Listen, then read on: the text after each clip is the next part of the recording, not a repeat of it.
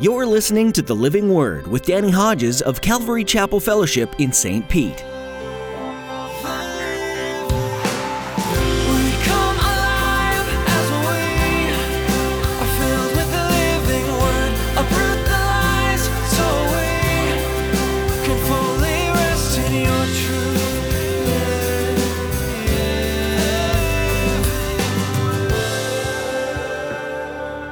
Every effort to live in peace with all men and to be holy. Without holiness, no one will see the Lord. See to it that no one misses the grace of God. That's unmerited favor, doesn't deserve it.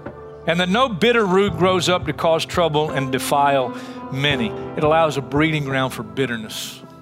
It's exactly what happened to King Saul, the first king of Israel. He became embittered against David, and because the bitterness was allowed to remain and grow over time, that bitterness King Saul, the first king of Israel, grew bitterness in his heart towards King David.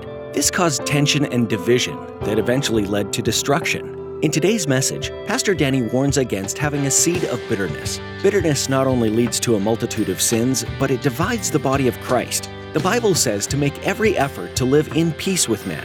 How are you doing with this? Do you have bitterness in your heart towards someone or something? Give it to God and let it go.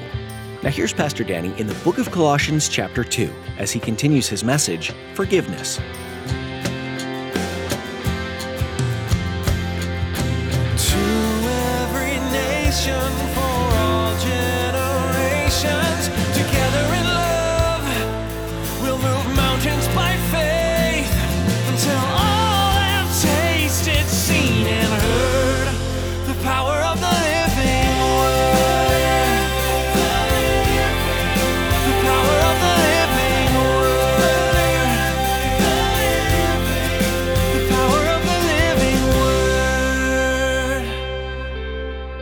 Jacob was a dirty, rotten, sneaky thief. Moses was a murderer. And even after being humbled 40 years on the backside of the desert and became a humble leader for God, they're leading Israel in the wilderness wanderings. Years after leading them, he gets angry with the people and he strikes the rock twice and he forfeits a trip into the promised land. Moses. Samson. I've taught on Samson many times. I can teach the life of Samson from three chapters in Samuel, 1 Samuel. I can teach it in about 45 minutes, but that 45 minutes covers 20 years of his life and ministry. And over those 20 years, lust of his flesh, lust of his eyes, and you talk about pride, Samson. And finally, he hit the wall. Samson, he's saved. David, oh yes, man after God's own heart, but he also an adulterer, a murderer. This is our heritage. Matthew was a tax collector. Peter, James, and John, pillars of the faith. And in Jesus' greatest hour, when Jesus says, Can you not pray with me so that you will not fall into temptation? And three times they fell asleep. All the apostles deserted Jesus at the hour of the cross. Mary Magdalene, my sister in the Lord, she was given over to the devil. Jesus cast seven demons out of her life. Woman caught in adultery, she's in heaven. John chapter 8, verse 11, Jesus says, Where are your accusers? And she looks around and they're gone. And Jesus says, Neither do I condemn you. Go live your life of sin. I've forgiven you. That's basically what he said. I've forgiven you. Jesus having dinner in the home of Simon the Pharisee.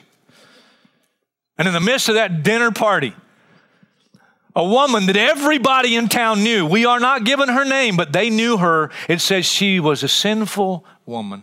She had a reputation. She burst into that dinner party. She begins to wet Jesus' feet with her tears and dry them with her hair. And Jesus looks at her. He says, Daughter, your sins are forgiven.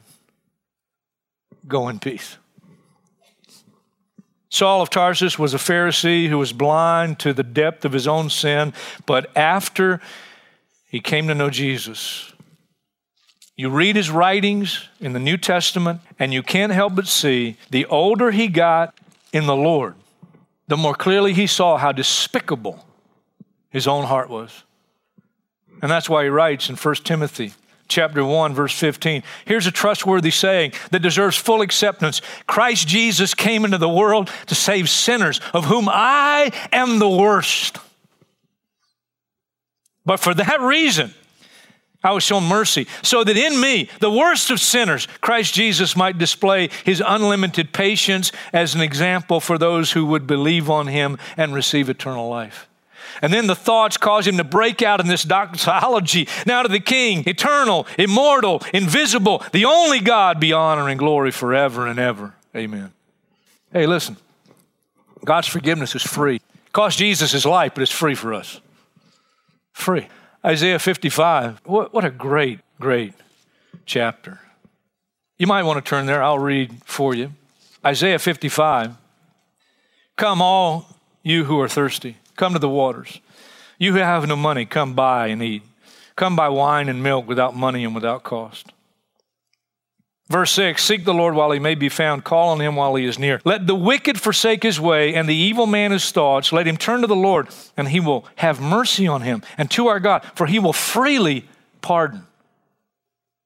Now that sets up these two next verses that sometimes we pull out and quote without understanding the full context. Here they are For my thoughts are not your thoughts, neither are your ways my ways, declares the Lord. As the heavens are higher than the earth, so are my ways higher than your ways, and my thoughts than your thoughts. And those verses, the context of those verses is here's the deal God will forgive people we won't forgive. God will have mercy on people we won't have mercy on. The Ninevites, God forgave them. Jonah wanted him damned. God's forgiveness, free. Revelation 22 17. The Spirit and the bride, the bride is the church, say, Come. It's an invitation. And let he who hears say, Come.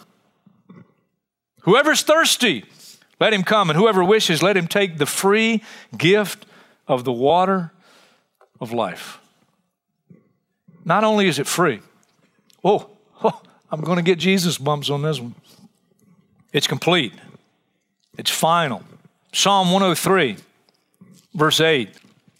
Psalm 103, verse 8 The Lord is compassionate and gracious, slow to anger, abounding in love. He will not always accuse, nor will he harbor his anger forever. He does not treat us as our sins deserve, or repay us according to our iniquities. For as high as the heavens are above the earth, so great is his love for those who fear him. And then get this one.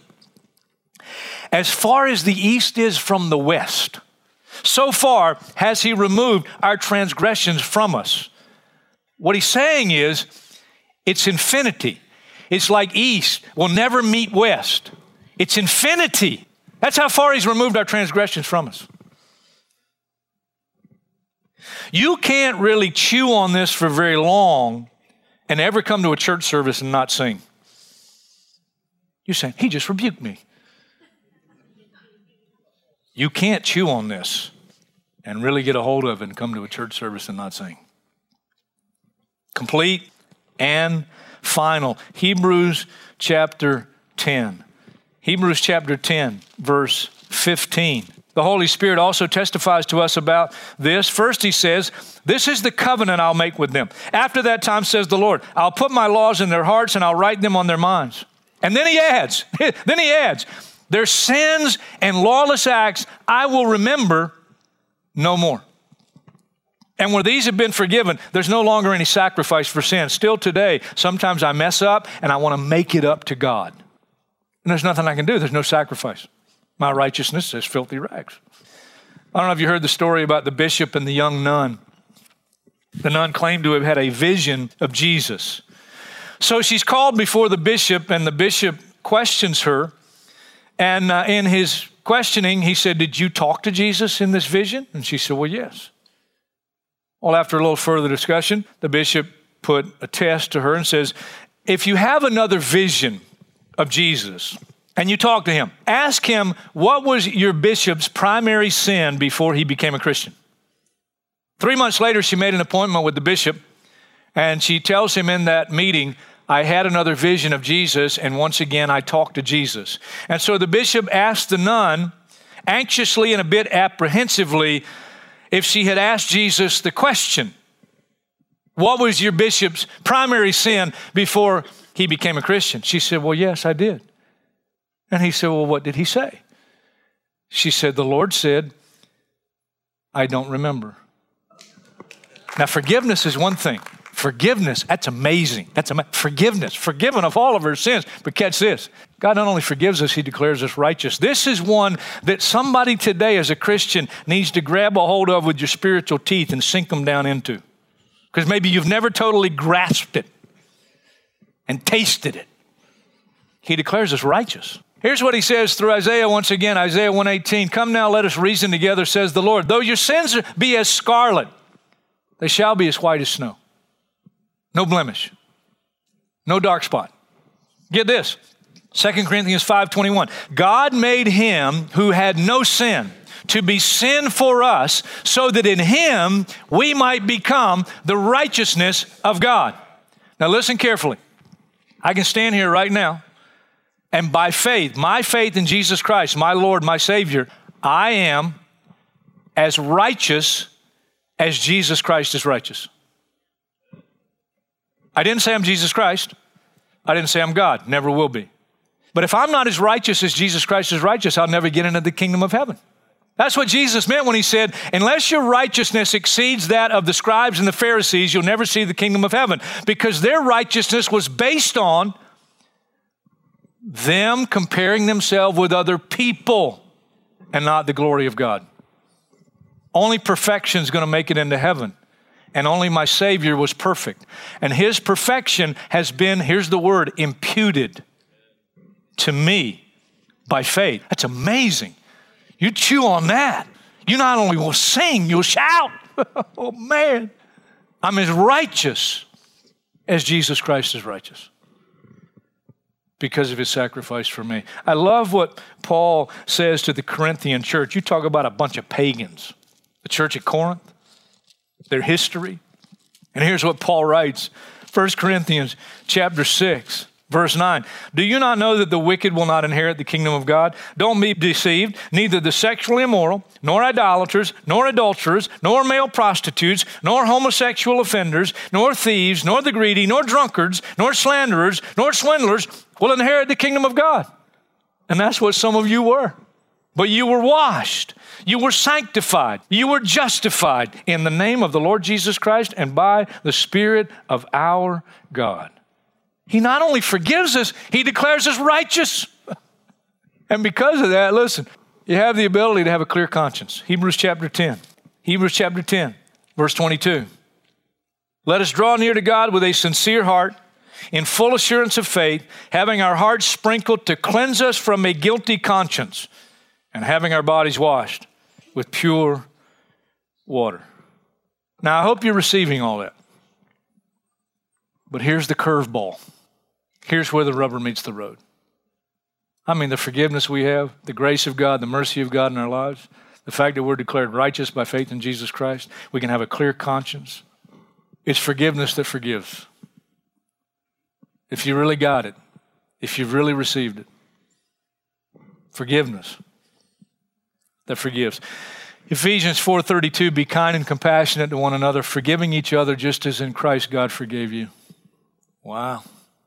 Colossians, bear with one another and forgive whatever grievances you may have toward one another. Forgive as the Lord forgave you.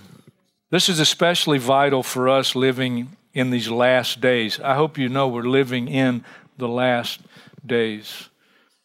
Paul writes in 2 Timothy about the days that you and I live in. And here's what he says Mark this there'll be terrible times in the last days. People will be lovers of themselves, lovers of money boastful, proud, abusive, disobedient to their parents, ungrateful, unholy, without love, unforgiving. And then it says having a form of godliness but denying its power. And one of the things that true godliness gives us the power to do is forgive. Forgive our enemies the way God forgives. Can't do it myself. I need help. First martyr of the Christian church, a man named Stephen, Acts chapter 7, records for us that as they pelted him with stones before he died, he said, Father, don't hold this sin against them. Where did he get that? The apostle Paul, when he's writing 2 Timothy chapter 4 near the close, he said, Alexander the metal worker did me a great deal of harm. The Lord will repay him. Then he says, at my first defense, when he stood before the court, he's imprisoned. As he stood before the court at my first defense, everybody deserted me. There he's talking about it, the church. He's talking about believers. May it not be held against them. That's what he said. Where'd they get that stuff? Jesus, as he hung on the cross, Father, forgive them, forgive them. Now, let me be honest. Hopefully, I'll get a witness here. My greatest challenge in my life as a Christian is not forgiving you for something you do to me. That's not my greatest challenge. I'm not saying I'm not challenged with that sometimes, okay? My greatest challenge is when you do something to someone I love. You mess with my wife, his name is Hayden, and he does have a shotgun. My second born. And then after he shoots you, I'll beat you up. Some of you going, What is going on in the pastor's family? King David, his son Amnon, raped his half sister Tamar. Her full blood brother Absalom plotted for two years and then he murdered Amnon. If you read the story, it's very clear to me that David never forgave Absalom. It's clear to me when you read the story. Didn't forgive him. Absalom became a rebel. He and his father were just, the relationship was just severed, at least from Absalom's part. And David, it's clear to me, he never really forgave Absalom. Now, Absalom's responsible for his own sin, but I wonder if things would not have been different had David really forgiven his son. And listen, David would not forgive Absalom of sins that he was guilty of. David himself was guilty of. David was an adulterer. David himself was a murderer. And God had totally forgiven him. And he writes a psalm and he says, Blessed is the man whose sin he'll never hold against him. David knew what it was to be forgiven of adultery, he knew what it was to be forgiven of murder, but he couldn't find himself forgiving his son for similar sins. Here's what happens when we choose not to forgive one, we're in prison. Matthew chapter 18, verse 21. Peter came to Jesus and said, Lord, how many times shall I forgive my brother when he sins against me? Up to seven times? The rabbis taught if you're going to be really spiritual, three times in a day. And if you'll forgive him three times in a day, you're really spiritual. So Peter's trying to be extra spiritual. How about seven, Lord? And Jesus said, I tell you, not seven times, but 77. Some translations, 70 times seven. Therefore, the kingdom of heaven He's like a king who wanted to settle accounts with his servants, and as he began the settlement, a man owed him 10,000 talents was brought to him. Since he was not able to pay, the master ordered that he and his wife and his children and all that he had be sold to repay the debt. The servant fell on his knees before him. Be patient with me, he begged, and I'll pay you back everything. So his master took pity on him, canceled the debt, let him go. But when that servant went out, he found one of his fellow servants who owed him a hundred denarii. He grabbed him, began to choke him. Pay back what you owe me. His fellow servant fell to his knees and begged him, Be patient with me and I'll pay you back. But he refused. Instead, he went off and had the man thrown into prison until he could pay the debt. When the other servants saw what had happened, they were greatly distressed and went and told their master everything that had happened. Then the master called the servant and he said, You wicked servant. I canceled all that debt of yours because you begged me to. Shouldn't you have had mercy on your fellow servant just as I had on you? In anger, his master turned him over to the jailers to be tortured until he should pay back all he owed. This is how my heavenly Father will treat each of you unless you forgive your brother from your heart. Not only does it imprison us, fellowship with God is hindered. Matthew chapter 6 Verse 14, if you forgive men when they sin against you, your heavenly Father will also forgive you. But if you do not forgive men their sins, your Father will not forgive your sins. Wow, that's heavy. Matthew chapter 5, verse 23. If you're offering your gift at the altar and there, remember that your brother has something against you. Leave your gift there in front of the altar. First go and be reconciled to your brother, then come and offer your gift. Hebrews 12, verse 14. Make every effort to live in peace with all men and to be holy. Without holiness, no one will see the Lord. See to it that no one misses the grace of God. That's unmerited favor, doesn't deserve it. And that no bitter root grows up to cause trouble and defile many. It allows a breeding ground for bitterness. It's exactly what happened to King Saul, the first king of Israel. He became embittered against David, and because The bitterness was allowed to remain and grow over time. That bitterness became a foothold. Ephesians 4 says, In your anger, don't sin. Don't let the sun go down in your wrath. And the next verse says, Don't give the devil a foothold. A foothold not dealt with becomes a stronghold. A stronghold. My last little booklet we put together based on a study of Philemon is called Forgiveness That Forgives. I want to read you just a little section from this. In a popular 2012 song titled Forgiveness, Christian artist Matthew West sings Forgiveness. It'll clear the bitterness away. It can even set a prisoner free. The prisoner that it really frees is you. These lyrics may have been inspired by the words of Lewis B. Smedes, a renowned professor of theology and ethics at Fuller Theological Seminary. He expressed a similar sentiment years earlier in his book, Forgive and Forget. When you release the wrongdoer from the wrong, you cut a malignant tumor out of your inner life. You set a prisoner free, but you discover that the real prisoner was yourself. Whenever I think about forgiveness and its power to set us free from our self made prisons, I can't help but think of Corrie ten Boom. Corrie and her family were Dutch Christians who risked their lives by opening their home as a refuge for Jews and underground workers hiding from the Nazis during World War II. Eventually, the Ten Boom family was arrested and imprisoned in concentration camps.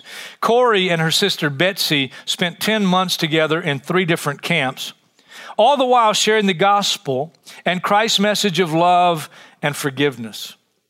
At age 59, Betsy died at Ravensbrück concentration camp near Berlin. Her father, nephew, and brother also died, but Corrie survived. At 53, Corrie began to minister as Betsy, before her death, had implored her to do. Tell people what we have learned here that there is no pit so deep that he is not deeper still. In the three decades to follow, God used Corrie powerfully around the world as she testified of God's love and his supernatural power that enables us to forgive our enemies. In her autobiography, The Hiding Place, Corrie tells about her ongoing lessons in forgiveness. One day, while speaking at a church in Munich, Corrie found herself face to face with one of her former jailers, a man who had treated her and Betsy with terrible cruelty. Her initial response came like a flood of memories and emotions that felt nothing like heavenly forgiveness. As she reeled inside, the guard introduced himself, telling Corrie he had become a Christian. How grateful I am for your message, Fraulein. He said, To think that, as you say, he has washed my sins away. Corrie stood frozen, wrestling with thoughts of her dear Betsy's tragic death. She recounts, Even as the angry, vengeful thoughts boiled through me, I saw the sin of them. Jesus Christ had died for this man. Was I going to ask for more? Silently praying for God's help, and with the force of her will alone, she extended her arm in faith to give him a mechanical shake. But at that moment, she touched his hand. The Spirit of God began to flow like a current of love filling her entire being. It was nothing less than supernatural. God's healing warmth saturated her, almost overwhelming her.